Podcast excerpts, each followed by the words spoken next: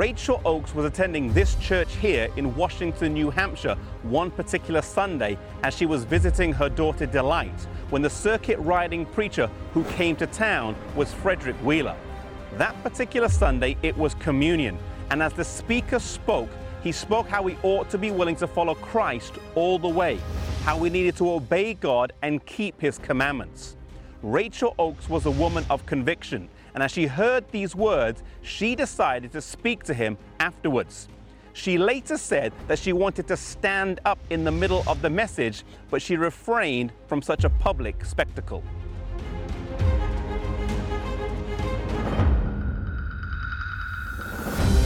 My brother, you'd do better to set that communion table back against the wall and cover it with a white cloth until you're willing to keep all the commandments of God.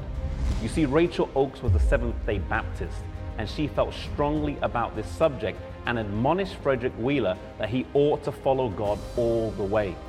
Wheeler later stated that her words cut deep, and they sent him straight back to the Bible to study the subject for himself. This was a turning point in his life, and he was convicted on the Sabbath and saw it as binding.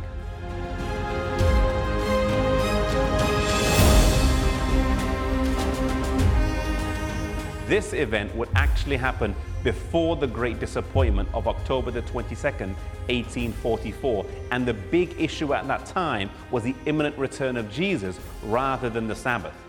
This would soon change, though.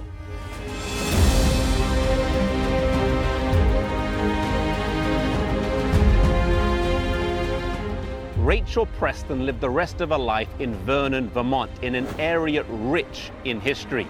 Near her home is a well preserved Advent Christian chapel that Joshua V. Himes dedicated in the 1860s. Dwight L. Moody lived nearby and preached here on a few occasions, and Ira B. Sankey also sang here. Rachel Preston did not become a Seventh day Adventist until just a year before her death. She is buried here in Vernon, Vermont, and near her grave there is a fitting historic marker that outlines her special place in history.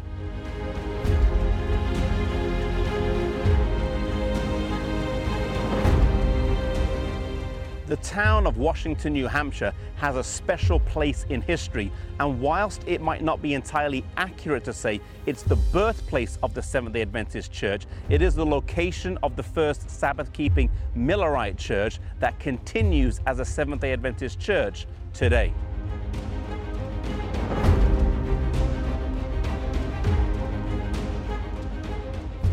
Here you can walk the Sabbath trail that charts the history of the Sabbath from creation to the new earth on 31 granite stones. The Sabbath is a beautiful truth that God was slowly restoring back to his people bit by bit. The Sabbath is a gift that God has given to us, a time to take out of our busy schedules to renew and deepen our relationship with Him. I pray that this week you may take the time to spend with Him on the day that God has given to us.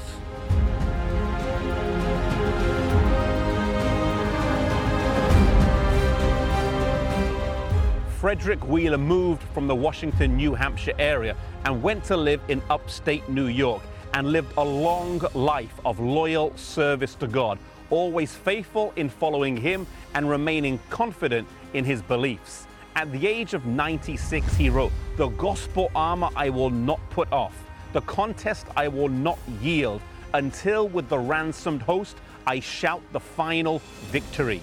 He died at the age of 99 and is buried here in West Monroe, New York. His tombstone reads, He was a pioneer minister of the Seventh day Adventists.